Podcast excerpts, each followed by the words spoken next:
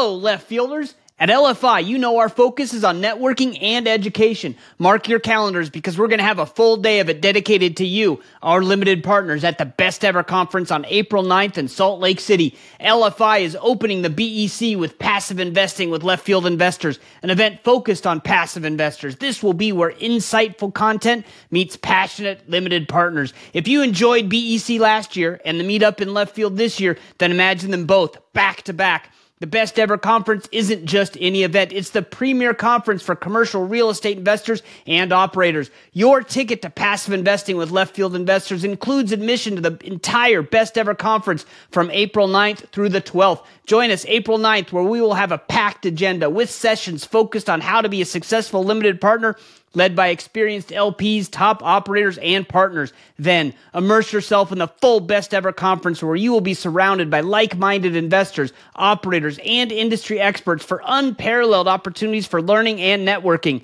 The best part, and there are so many, but the best part, you won't find a bigger discount on the regular ticket price than the one you get for being an infielder. That's more content for an exclusive lower price. Register for the event today at leftfieldinvestors.com slash BEC, and we will see you at Passive Investing with Left Field Investors at the BEC. Are you looking for a way to invest at a lower minimum and participate in more deals? Look no further than our weekly deal webinars hosted in collaboration with TribeVest. With every deal we offer, left field investors have the option to join an open tribe, allowing you to invest for as little as $10,000. No need to meet the standard $50,000 minimum. Joining an open tribe is easy. TribeVest handles all of the setup, fund collection, and distribution, and even provides K1s for tax time. All you have to do is sign up. Stay up to date with LFI by subscribing to our emails and gaining Clubhouse access to join our deal webinars and open tribes. Don't miss out. 90% of people don't read the PPM, and 95% don't do deep dive due diligence. My friends, this is why you need to listen to my friend, Jim Pfeiffer, and go out and do the deep dive due diligence. Doesn't seem like it's that important when the tide's rising and everybody's happy, but when the tide's going out and people are starting to swim naked, as Warren Buffett says, you don't want to be one of those, and you definitely don't want to be investing with one of those guys. Hello, left fielders. Welcome to the Passive Investing from Left Field podcast. Our community is focused on networking and education to help people invest passively and think differently. Let's go. This is Chris Miles, and you are listening to the Passive Investing from Left Field podcast. I am thrilled today to have Paul Moore with us. He is the founder and managing partner of Wellings Capital, a real estate private equity firm. He's the author of several books, a regular contributor to Bigger Pockets and the Real Estate Guys radio show, and a guest on our show for a record tying third time. So check him out. Check him out in previous episodes 24 and 81. They were, uh, tw- I think, 2021, 2022, and now we're hitting it up for 2023. So we just got it in at the end here. Paul, welcome again to the Path Oh, Investing man. from Left Field podcast. So great to be here. Thank you so much, Jim. I hope we have some fun today. Oh, I'm sure we will. We did the last couple of times. So the first question I always ask is about your journey, and I understand you. We've already covered this in episodes 24 and 81, but we want to, in case we have new listeners, we want to do that again, but maybe give a little bit of an abridged version so we can uh, then just dive right into it. Yeah, yeah. I started out with an engineering degree, which was a huge mistake. Uh, then I got an MBA at Ohio State, which was not a mistake. Uh, and then, yes, that's right. And um, anyway, uh, I uh, I worked at Ford Motor Company five years, had my own company five years, sold it to a company from Columbus. In fact, they were a publicly traded company in '97 thought I was a full time investor and I was more of a full time speculator. I didn't know the difference, made tons of mistakes, and that helped me a lot when I started my podcast called How to Lose Money. And uh, we had that show for four years and um, had a lot of fun. Uh, along the way, I became a multifamily syndicator, did a hotel, um, and then I actually put the brakes on multifamily syndication because I really felt like it was getting out of hand as far as overpopularity, overpriced, overleveraged, all that stuff. And by the way, just to be super clear, that doesn't mean a lot of folks didn't do. A lot of folks did this perfectly, and we still invest heavily in multifamily with the guys who do it perfectly. I was not a good multifamily syndicator. We were not getting the deals they were. We were not getting. We didn't have the the the you know, property management, asset management. You know, the 80 20 rule says, you know, you want to be in the top 20% of operators. And we weren't anywhere near that. So we pulled back and started a fund and we go out and look for those top 20%. We invest heavily with them and they do the heavy lifting. Um, so, like you said, I've written uh, three books and I uh, had, um, we're on our sixth fund now. So that's a quick history. That's awesome. I, w- I want to jump into one thing you said. You said you were a speculator, but you didn't know it. Yeah. What What does that mean? Can you talk? I, I mean, I I've kind of finally figured out after you know a lot of years in in finance and real estate that you know I I also used to be a speculator and now I'm an investor. But I'd love to hear what that means to you. What What do you mean you were a speculator and how has it changed? Yeah, I mean, the quick way of saying it is uh, speculating or investing is when your principal is generally protected and you've got a chance to make a profit. Speculating is when your principal is not at all safe and you've got a chance to make a profit. More specifically, I think investing is when the the value of the asset and the more more importantly the cash flow from the asset determines the price. Okay? As opposed to speculating where it could be anybody's guess what the value is. It's just the greater fool theory, you know, musical chairs, whatever you want to call it. And if you think back 25, 25 years to the dot com bubble, you know, everybody or the smart investors like Buffett were saying, this is crazy. I, I'm not going to invest in internet tech stocks. I don't know where the internet will be in 10 years. I will invest in Wrigley's chewing gum because I know how people will be chewing gum in 10 years. And it, people laughed at him, mocked him, said, he's 69 years old. What does he know? He's an old fogey. And uh, of course, he was right and now he's 93 and people still know he was right about that and a hundred other things over the years that, that's great that's a great definition you know i've, I've kind of come up with my own uh, not my own but how i look at it is yeah. you know speculation is where you're buying an asset usually a paper asset and then the hoping later you will find someone else to buy it for more while investing is where you're investing in something that's going to provide you with cur- a current benefit usually in the form of cash flow and then maybe it'll appreciate as well. But I love how you added in that, you know, investing is where your capital is relatively safe and speculation is where it's not as safe. So I think those are good distinctions. Thanks, Jim. Yeah, I think that's that's a really well said what you said as well. So that's that's great. I love it. I love it. I love it. Um, okay, so now I want to dig in. We're talking about preferred equity today, at least to start out, because that's becoming more prevalent and and people are talking about it. So let's start off what what is preferred equity and why do I get it confused with preferred returns? Oh, yes. Well, I'm really glad that you brought it up that way because if, if you're listening right now and you think, oh, yeah, I get preferred returns as part of my investment with any number of syndicators or funds, this is not that. This is something completely different. Um, a few weeks ago, Multi Housing News had a headline that said preferred equity is pouring into multifamily. The tried and true financing tool is having a resurgence. In fact, two days ago, I talked to a guy in Manhattan, and uh, you know, he he said uh, Pref Equity is the prettiest girl at the dance right now. So today we're going to talk about preferred equity, what it is, what it isn't, what the risks are, what the benefits are, why we're excited about it. Um, pre- preferred returns as part of your investment is just a hurdle rate. In other words, the the the the GP or the syndicator or the fund manager says, "Hey, uh, in order since you took a risk, since I know more about the deal and you brought the capital, I'm going to give you the first crack at getting a payout. You're going to get a let's say 8% preferred return, and then only after you get 8% a year do I get paid as a GP." And so that's preferred return. Preferred equity is something totally different. Um, does that make sense, Jim? Yeah, it, it does. And I, I, wanted to come out with that clarity because, you know, it, it is confusing. There's so many terms in this industry that are similar, but they mean totally different things. So yeah. today we're going to be focusing on preferred equity and what that is, how you invest in it, and all that. So now that we've got the preferred returns out of the way, which I appreciate, yeah.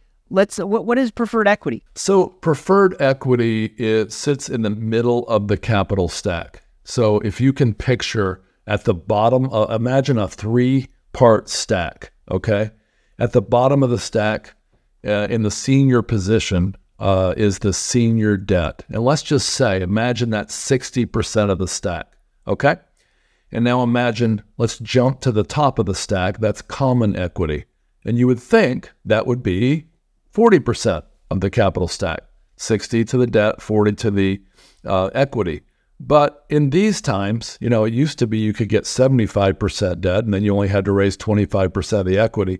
Now the lenders are coming back saying, hey, we only want to give you 50, 55, or 60% debt. And it's harder to raise equity, a lot harder right now. So that's leaving a gap in the middle. So picture our stack with a new gap inserted, inserted in the middle. And let's say it's 60% debt, 25% equity. And now you've got this gap, and this gap has to fill that, and that would be 15%. That preferred equity sits in priority ahead of the common equity, but behind the senior debt. Uh, preferred equity is like debt in that it has monthly payments. It's like debt in the sense that sometimes you can get the operator to sign a personal guarantee or pledge some of their assets, but they don't pledge this asset because the senior lender usually wouldn't, you know, allow that. So the senior lender wants to be, you know, typically the only lender in the deal. So there's no lien. And so it's like debt in some ways, but it's not as good as debt because it doesn't have a lien on it. Where it's better than debt, or different and better, I hope, is um, it's got upside. And so it's equity, it's got uh, debt like returns, but equity like upside. Somebody said that. And if you're listening right now and say, this sounds really dangerous, it can be really dangerous if you don't do it right. And it can be really bad for the common equity holders and uh, hopefully, Jim, I'll remember to circle back to that because uh, I don't want to run out of time here. So, um, pref equity uh, sitting in the middle of the capital stack, like I said, it gets cash flow. Uh, typically, we're seeing cash flow right now in the range of maybe 8, 9, 10%. And then it's getting equity like upside uh, in, the, in terms of maybe 4, 5, 6, 7 uh, percent upside. And so the total returns on some of the pref equity deals right now can be in the range of, you know, something like 14 to 18%. And if it's a development deal, you know, ground up development, much higher in some cases. And um, so it's structured for immediate cash flow, future upside, shorter hold time, higher payment priority, lower downside risk, still receives depreciation tax benefits if they're negotiated, uh, there's a potential to uh, negotiate management control rights, forced sale rights. You can actually reserve the cash up front. For example, we invested in a deal where we reserved the whole year of cash flow up front. So let's say it was 10% cash flow on a on a five million dollar investment. We took uh, 500,000 cash up front at closing, and we put that in a reserve account uh, that we controlled. And so it's sort of like a lender that takes you know, they they they do cash management, uh, and you sometimes can negotiate a minimum total return in case you're taken out early by the operator.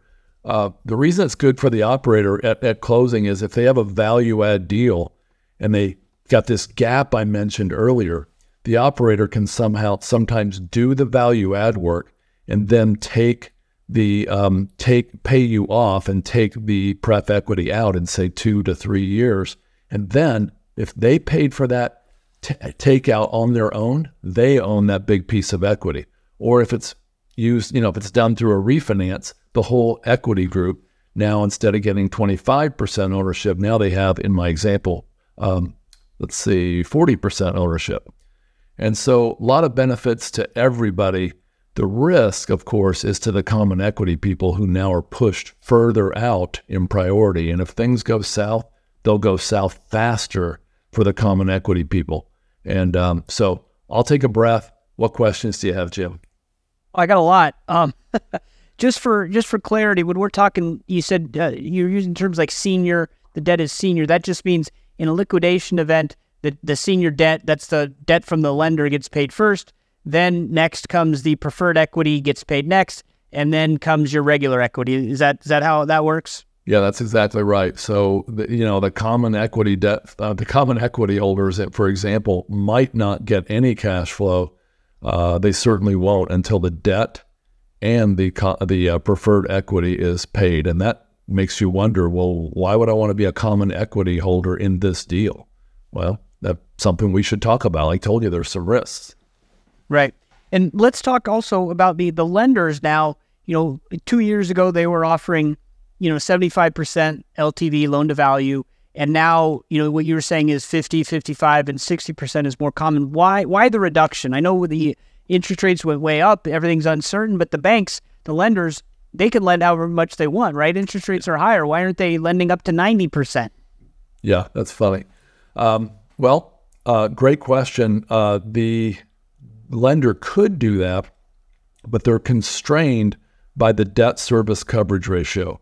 And the debt service coverage ratio is the net operating income divided by the debt service, and it's typically calculated on a monthly basis. So if the debt payments, that's principal and interest, are 10,000 and the total operating income for that month is 13,000, that's a 1.3 or 1.3x debt coverage ratio or debt service coverage ratio. That's a 30% margin of safety. But now let's say in that same deal, the interest rate shot up and now the interest debt and you know principal and interest payments are 13,000 but the income's still 13,000. Well that's a 1.0 coverage or debt coverage ratio. That's not safe because if anything goes wrong at all, like reduced occupancy, reduced rents, higher insurance policy, that bank all of a sudden, I don't see how they're going to get paid unless somebody comes out of pocket. So that debt service coverage ratio causes the lender to go, okay, we're not going to loan as much, we're going to loan less. And of course, there's other reasons like they would rather be less on the hook when things are going south. Okay. So I'm an LP, right? So I'm typically investing in the in the just the common equity, right? Yeah. So to me, the there's still 75%, right, is is the number that, that is still getting paid before I get paid, right? Because the preferred equity just is is senior to me, just like the the regular debt is. So is it important for an LP to know that there's preferred equity, to understand the terms of preferred equity? Or do I just say, eh, it doesn't matter because I'm still in the 25% and everybody else is ahead of me, whether it's a bank or preferred equity, who cares? Mm, that's a really good question. So think about it. Um, if it was just a bank at 75% LTV, let's say that asset was 10 million, and the bank in the old in the old under the old situation, the bank loaned 7.5 million, and now there's two and a half million in equity.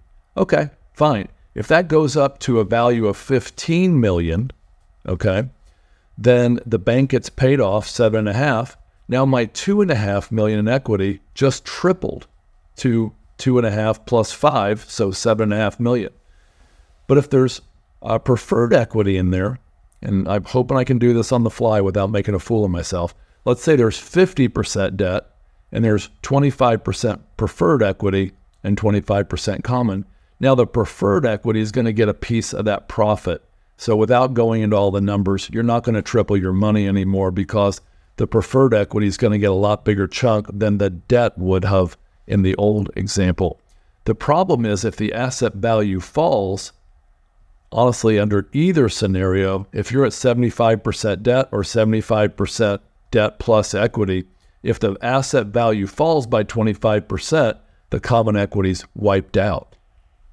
So the the preferred the LP in the, the common equity, right? The the typical LP in this situation when there's um, preferred equity included, the downside is the same and the upside is significantly reduced from as compared to when it's just debt and no no preferred equity. Yes, that's true in most cases, and my my um, compliance person would love for me to say in most cases because there's probably exceptions that I'm not thinking of. But but think about this: if the lender would have come in that same second deal and said, "Okay, we're only going to loan you five million of the 10, if if I went out as the operator and got five million in equity, and that went up by five million, well, it only doubled the money. I know it sounds ridiculous because that's great, but right. It triples the money if they're only you know there's only 25 2.25 percent equity, and so it's the same with this. It's it's it's probably better than if they brought in 50% debt and 50% equity. In other words, the less percentage equity there is, in a rising value, you're leveraging your profit. And so there is a potential upside. And so all this boils down to this. If you're an LP, and I know that's who I'm speaking to here, LP investors, check it out carefully. Check out the track record of the operator. Check out the value add. Go fly down there or drive and see it. Really check it out yourself and really see if you believe the story of why this is going to go up in value from, let's say, 10 to 15 million in my example. Because if it's not going to go up in value a lot, eh, you may want to, you know, second guess whether you should invest as an LP in this. Okay, so are there is you you talked about pref equity gets a, a monthly return plus some upside. Are there other types and structures like is is all pref equity the same? Oh, this is pref equity. Okay, I know exactly what that is, or is it is it different with each with each deal? Yeah, so there's different types of arrangements. It's all negotiable. It's sort of like, you know, that constitutional provision that says, you know, the Constitution says any contract is valid unless it's, you know, with an underage person or a, an inebriated person or whatever those rules are. But that, that was supposed to be funny, but I'm not laughing. Anyway, I'm not drunk though. Don't get me wrong. No, okay. okay. Okay, cut that. Please delete that. Okay. No, seriously uh, in all seriousness, we can negotiate anything we want. So, as a pref equity uh, provider or recipient, I can negotiate that. So, we had one pro- we had one deal where we invested, and we said we believe in this deal, obviously, but we want some extra security. And so the owners, one of the owners had three, no, two of the owners, two brothers had 300 million in net worth, and they literally signed a personal guarantee on the deal. So while we didn't get a lien, I kind of feel like the you know personal guarantee, and we verified their net worth independently. Uh, you know, it, it's it was pretty good. So we can negotiate anything we want. As far as there being different kinds of pref equity, I really want listeners to hear this. If you're going to invest in pref equity, there's one, there's development pref equity, and that means, hey, I get a 20% return, 12% cash flow, or maybe it'd be more like 8% cash flow and 12% upside. Okay, that makes sense. But do you really believe in this developer, their track record, their team, their geography, and that they're going to be able to sell it? Even if cap rates go up and rents go down, are they going to be able to sell it for a huge profit? Well, you know, a lot of developers do, and that's why they can afford this. I talked to a developer is like, I'm making 40, 50% profit, so it's easy for me to pay 20% for a small chunk of pref equity. Um, a second type is uh, value add acquisition. So we've got development and value add acquisition. And that's the type I like because it, you know the, these folks have track records. I could tell you several stories about investing pref equity in deals that have a tremendous amount of upside. Let's say it's a self storage facility that's just so poorly run that there's homeless people living in it. Uh, the rates are only 41% of the market rate. This is a true story, as you can tell. Um, there's no marketing or website. There's room for expansion and uh, all, all these things. Well, you can see that that thing has a tremendous upside. And so I feel pretty good about it as being an L. Well, of course, if there's a great operator, and there was. So I feel really good as an LP or a pref equity provider for that deal. And by the way, that's again a value add acquisition. The third type is what everybody out there on Twitter is screaming about right now, saying, don't do this. And that is rescue capital. Rescue capital is when uh, the pref equity person comes in and they're trying to rescue a deal because, let's say, there was floating rate debt and they've got to refinance next year or this year or this month. And the floating rate debt has caused their debt service coverage ratio to go down from 1.3, the example I used a while ago, down to like 0.7, which is happening all the time right now. And so the pref equity person comes in and says, Look, I want a piece of the upside if it goes well, but I will take over and own this asset if it goes poorly. Now, think about that. As the common equity behind that pref equity, I'm hating that. As the GP, well, I'm not saying they're all thinking this way, but I'm hearing on Twitter uh, and a lot of people saying, look, somebody says, I don't want to have a reputational risk of doing a capital call, I'll just insert private pref equity in here kind of quietly. And I mean, so you, you got to wonder, you know, for those, if, if I'm on the, the LP side of that deal, I'd have to ask myself, would I rather have a capital call and have the choice of putting the money in? Or would I rather have pref equity just put in in front of me? I think I'd rather have the choice and have the capital call. What do you think? It, yeah, I, I, guess my question on that would be um, is that all in the contract, the PPM and everything ahead of time? Or is this, like, if we're talking about deals that are already already underway, then as an LP, I don't have a choice, right? I mean, there's nothing I could do because I have no control once the deal is is done. So how do I say, hey, no, no, I don't want that pref equity. I'd prefer a capital call. When I mean, is is there something written in the the private placement memorandum that says that we do have a choice? I guess would be my first question. Yeah, uh, again, that's why it's so important to read your private placement memorandums. Um, somebody told me that on your podcast, and I, I, didn't hear it myself, but somebody told me yesterday that on your podcast, somebody said 90% of people don't read the PPM and 95% don't do deep dive due diligence. My friends, this is why you need to listen to my friend, Jim Pfeiffer, and go out and do the deep dive due diligence. Go out and read the PPM. Jim is trying, you know, Jim and Chad and Steve and the whole gang, they're trying to get you to read the PPM, to take care, to go out and check it out yourself, please do it because this stuff doesn't seem like it's that important when the tide's rising and everybody's happy. But when the tide's going out and people are starting to swim naked, as Warren Buffett says, you don't want to be one of those. And you definitely don't want to be investing with one of those guys. So, Jim, what you're doing for the LP community in America is important, it's critical. Yeah, and and you know, in in a selfish way, I'm I'm doing it for my own investments too because I I was never one of those guys that that dug in and, and read the whole PPM. I would read the the sections I thought were important, but we've just also got a, another operator in our community who did a capital call, which I understand capital calls. You know that that happens. It's it, it right. it's not always great, but it's not always as bad as people think. But in this capital call, it was not an option, right? You didn't have the option to be diluted. It is you you do this capital or there's there's penalties and nobody had read the ppm and figured that out and so they now they're just getting the capital call and they're finding out it's mandatory and that just you know accentuates there were times when you know over the last few years you could just give somebody money and they gave you a bunch more back later right, right.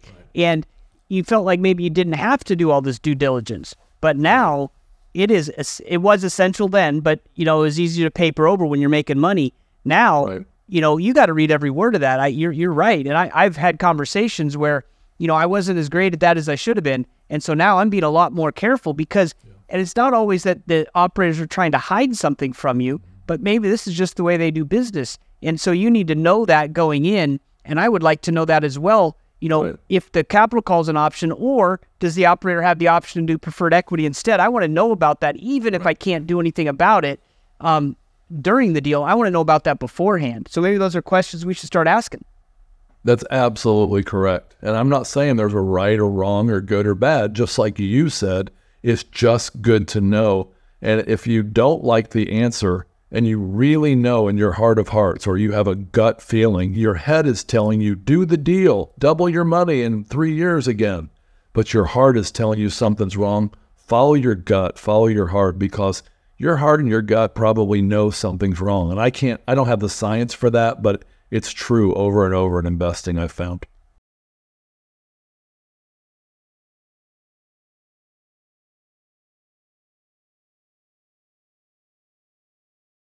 Hi, this is Zach Haptonstall, CEO and co founder of Rise 48 Equity. At Rise 48, we partner with investors like you to purchase large apartment buildings that we renovate to increase the value and create a profit margin for our investors through monthly passive cash flow distributions and profits on sale.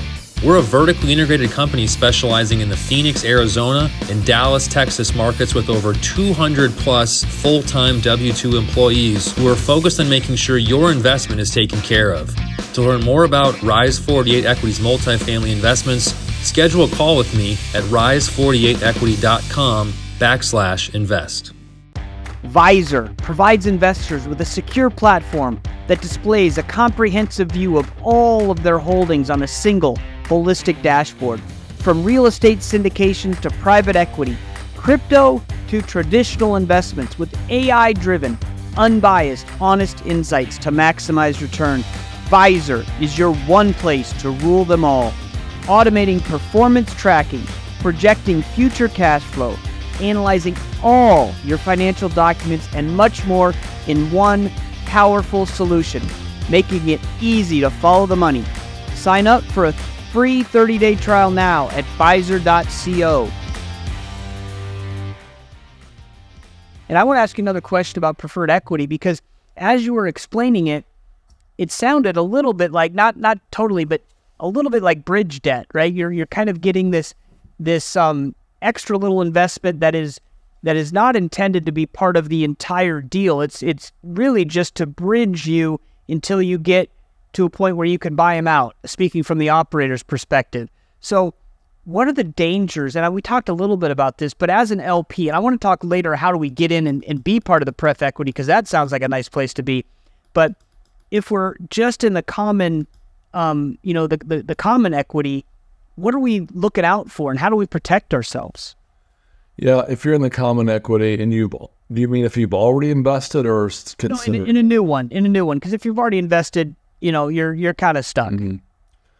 Yeah, I mean, in the common equity realm, if pref equity is an option, you mean? Or yeah, if, if, you see a deal and, and they're saying, hey, there's going to be pref equity on this, or you see a deal and they haven't mentioned it, you got to ask about it. And then once you find out it is, what questions are you asking?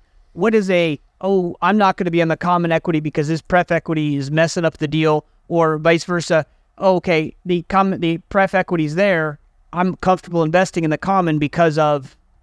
Yeah, um, I think, and this is going to sound like a cop out answer, but I think it really comes down to the operator and their track record and their ability to do what they say. How often have they done this? We've invested with a multifamily syndicator that's, uh, to my knowledge, done 81 tax abated deals, mostly in Texas.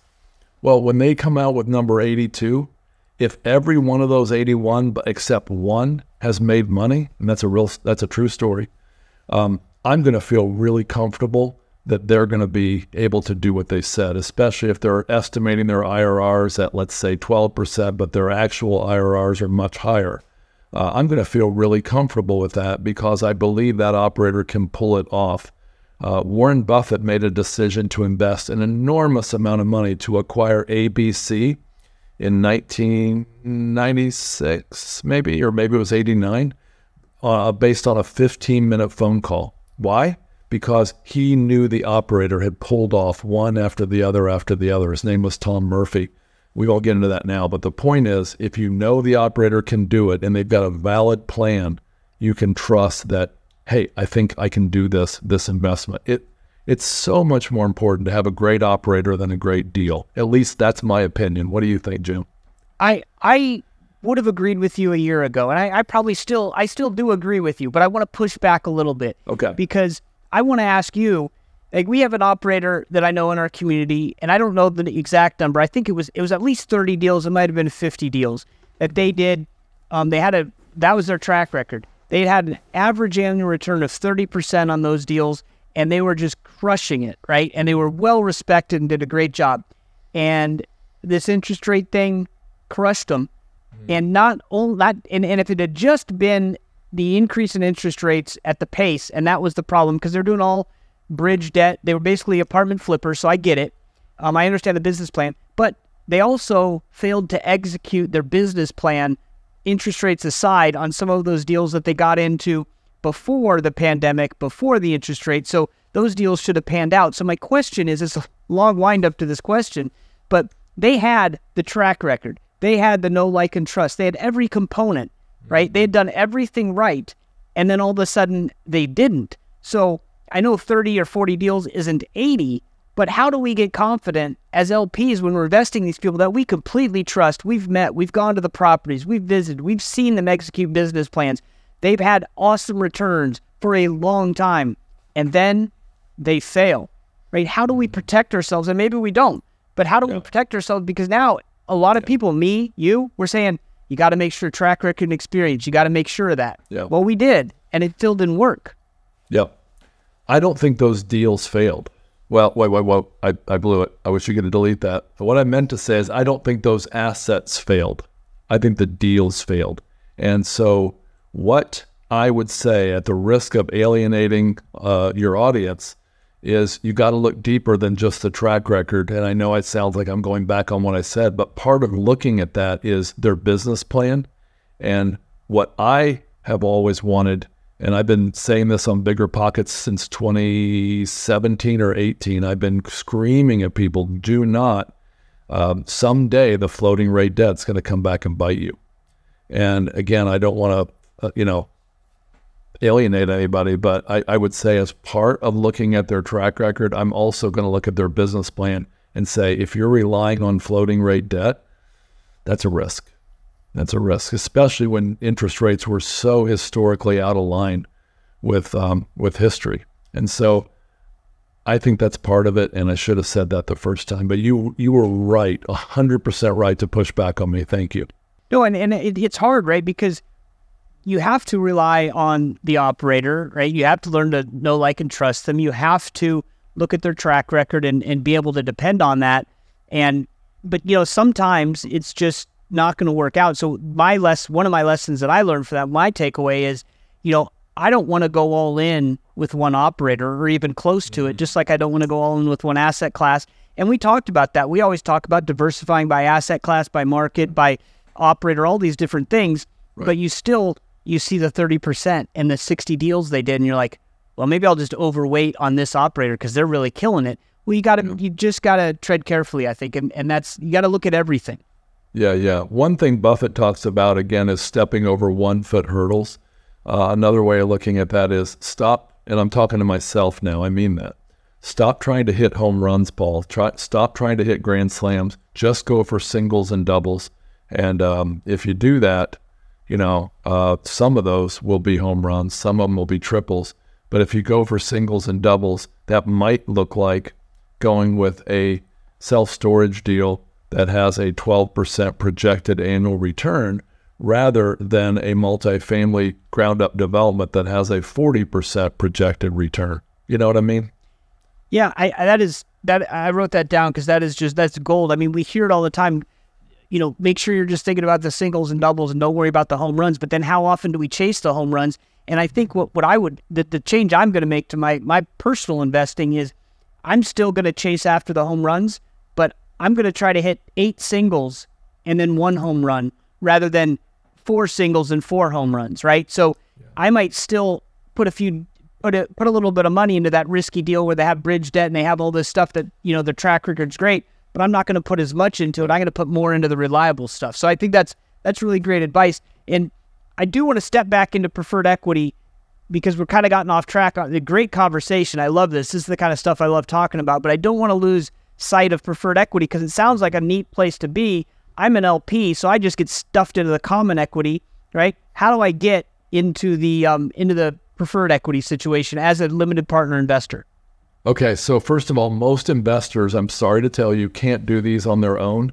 There, you have to be in the right place, the right time. You have to be approved by the uh, not only the uh, operator and their broker, but you often have to be approved by the senior lender. And if it's Fannie or Freddie, it's extremely hard to get that done. Um, most people don't want to invest, say, three to five million dollars, which is kind of the minimum you'd want to be at in one deal. Talk about concentration risk. I mean, if you're a huge family office, it's one thing, but if it's an individual LP, you're probably not going to. Um, there's a lot of due diligence involved. There's thirty, forty thousand dollars of legal structuring involved. We do NOI audits. We do background checks, criminal checks. We even do background checks on the lenders. I don't know if you heard about the big lender. They had the FBI raid them the other day. Um, but um, you know, we don't want to be in a deal where that's happened to them because let's say that lender reemerges as a new lender in 10 years. You know, we're going to do a background check on them as well. Um, and so there's a lot involved. That didn't answer your question. What it does say is it's going to be really hard to be an individual LP in these deals. Where can you do it? Number one, you can find a preferred equity fund. Now, we don't have one, but there is, um, uh, I won't name the name because I'm probably not supposed to give advice, but the, somebody on Bigger Pockets who's pretty well known in Bigger Pockets has a preferred equity fund. And knowing them, I'm guessing they're going to do really well with it. Second, you can find a preferred equity sidecar deal. And that would be, let's say, Wellings Capital, my company. Let's say we're investing $5 million in a deal, but the deal needs 10 million. Well, maybe we'll put out a sidecar and the investors can come into that sidecar to the same terms we are. That might be a way to do it. Um, would there be any other way to be into that? Um, I, I, guess the third way is what I already said would be hard, and that would be if you have a whole lot of money and you're a family office, or maybe you've got like 10 of you and you do a Tribevest model where there's, you know, 10 of you at half a million each and you go in for 5 million. Just make sure you have the right attorney to protect you. Those are the only three ways I can think of, Jim. Uh, that that's great. I mean, this is something that I think number one as LP investors, we really need to be focusing on we're the common equity. There's all these other entities probably in the capital stack and preferred equities in there. We need to make sure we understand the terms and how it's set up. Correct? I mean, is that is that the main aside from investing in it, which you've given some great ideas for that? How does the LP evaluate this? We talked a, bit, little bit about it, but is it just making sure you understand the terms and are comfortable with them? Yeah, I would think number one, you want to make sure again that the who you're investing with. It's back to that again. Who is the operator? Who are you trusting? Like Buffett with Tom uh, Tom Murphy.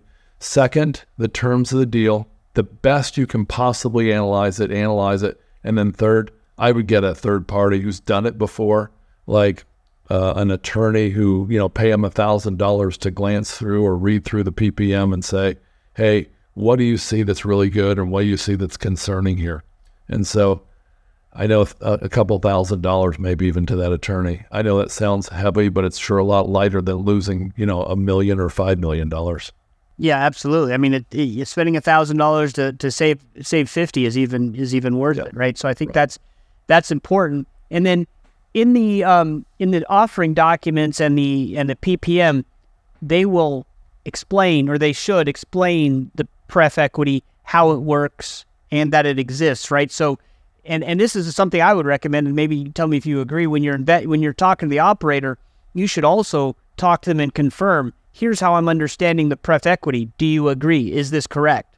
Yeah, that's right. That's exactly right. Uh, the problem is, you know, uh, pref equity is not new, as I mentioned at the beginning, but it's kind of new lately. In other words, a lot of people might not even really know. You need to verify yourself. If you're talking to an investor relations person, and again, on Twitter today, I saw a story where they were talking to an investor relations person. They had no idea, uh, you know, and so, yeah, make sure you verify yourself and with somebody you really trust. Yeah, no, that that's great stuff.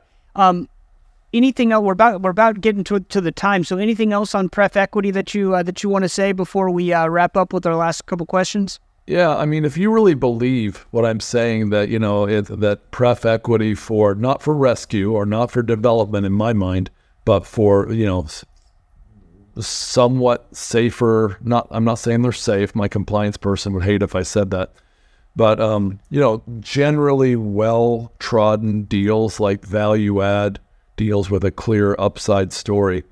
If you really believe pref equity is a great place to be, it's probably not going to be it's probably going to be a fairly short window. One of our investors was the COO of Citadel, uh, the world's most successful hedge fund, according to the online stuff I read about them.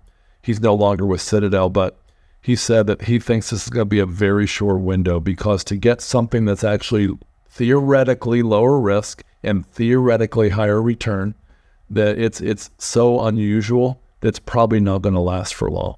Interesting. All right. So the last question I always ask is, what is a great podcast that you that you like to listen to?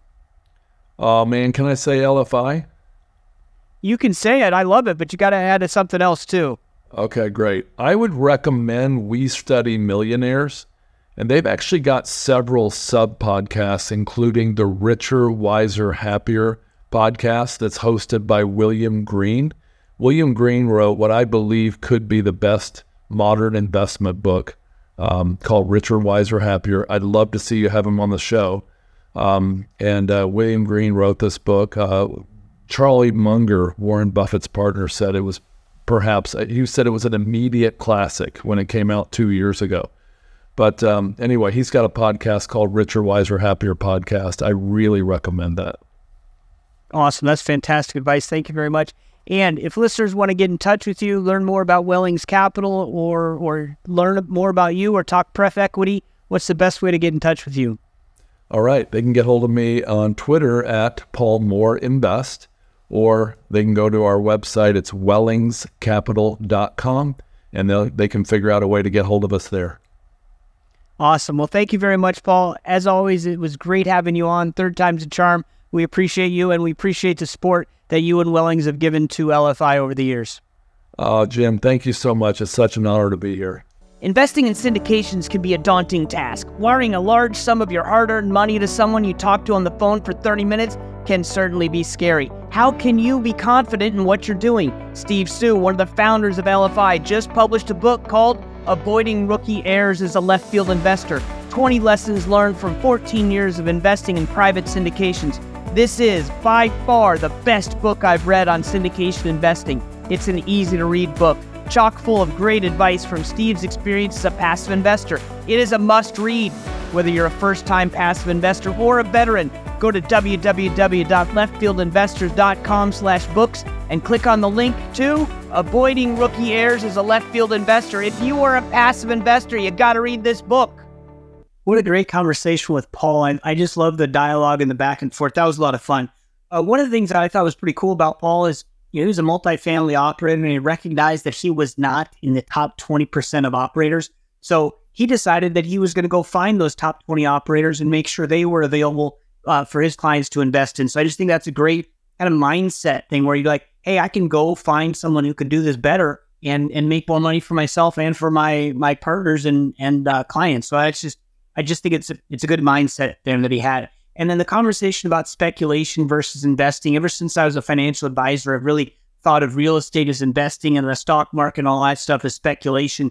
And Paul really added something because I'm, as I said in the podcast, I'm normally thinking investing is you have a current benefit. Speculation is where you're buying and hoping someone else buys it from you for more for later. Um, but he put something else in there is that investing is where your capital is safer relative to speculation where your capital isn't safe at all. I think that's just a great added wrinkle in, you know, that is it for real estate, right? Your capital seems safer. Now, it's not always going to be, but in the stock market, you're going up and down on the roller coaster. So I love that added definition.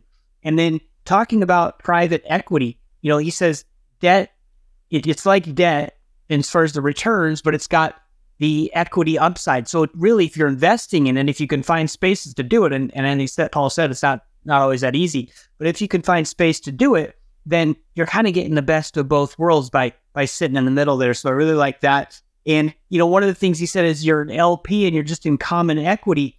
You do lose some of the upside with with the uh, preferred equity being in place. So it's important to understand that, recognize it, and analyze it. And that's why it's important to read the PPM. As Paul said, I haven't always been great at that, although he said I was. I haven't been. I'm getting better. Um, but you know, you really got to make sure that you're at least at the very minimum you're checking for those things like capital calls and and where you sit in the capital stack and how all that will happen, especially now that private equity or preferred equity is becoming more common. And we talked about looking deeper than the track record, right? Because everyone says now, well, you really got to focus on track record and experience. Well, okay, but that still doesn't always save you. So you really have to look at other things, look deeper, Take the time, visit if you can. There's a lot of things that you need to be doing besides just looking at the tracker and saying, yep, good to go. And finally, I really loved what he talked about. Stop trying for the home run. People have been talking about this forever, but you know, when you look at it, what he's saying is you don't need the home run on every deal. In fact, as Paul and I talked, you don't need the home run on hardly any deals. Just go for the singles and doubles, you'll be fine. And if and if you need a little bit extra risk in your life, fine, go for the home run every once in a while.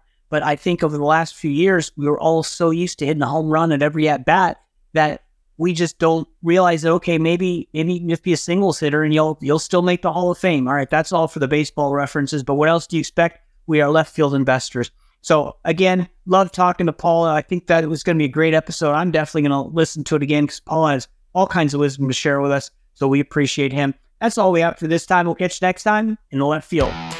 Thanks for hanging out in the left field with us today. If you are interested in becoming a left fielder, you can find us on the World Wide Web at www.leftfieldinvestor.com and click the subscribe button to join our community. If you enjoyed the podcast, please subscribe to the show on your podcast player so you don't miss an episode. If you really enjoyed the show, a review on Apple Podcasts or wherever you listen to the podcasts would be appreciated. This show is for entertainment purposes only. Nothing said on the show should be considered financial advice. Before making any decisions, consult a professional. This show is copyrighted by Passive Investing from Left Field and Left Field Investors. Written permissions must be granted before syndication or rebroadcasting.